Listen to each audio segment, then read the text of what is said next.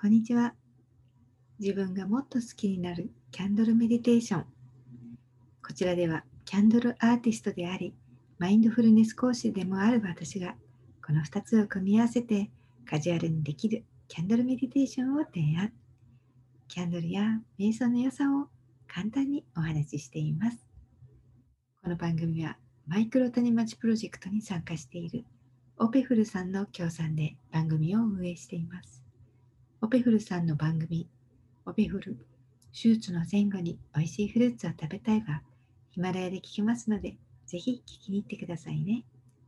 オペフルさん、いつもありがとうございます。私が感じる瞑想をやってよかったこと、具体的なお話をしてきました。私が4歳の時に感じたこと、経験したこと、これを母に聞けば覚えていないと言われた。そこからふと思うんですね。その過去は本物だったんだろうか。もちろんその時に感じたことは事実なんですよね。そこを否定するつもりはありません。ですが、それは一つの見方でしかなかったということではないでしょうか。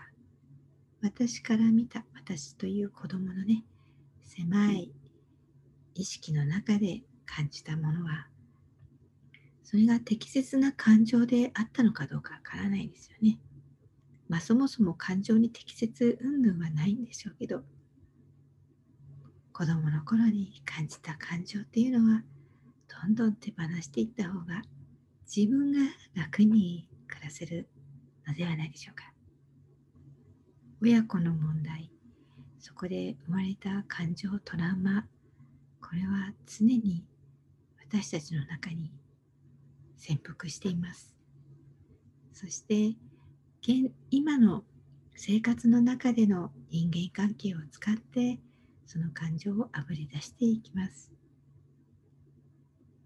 逆に言えばその子供の頃の感じた感情しまい込んだ感情が深ければ深いほど現実に問題が起きるということですよね。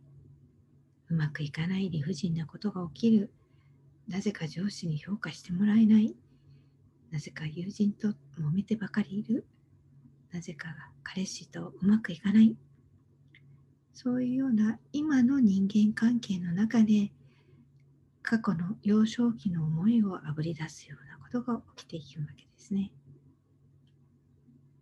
だからこそ感情はリリースできた方がいいわけです。だからこそそれを瞑想することでリリースができるのであれば瞑想もいいものだなって思いませんか？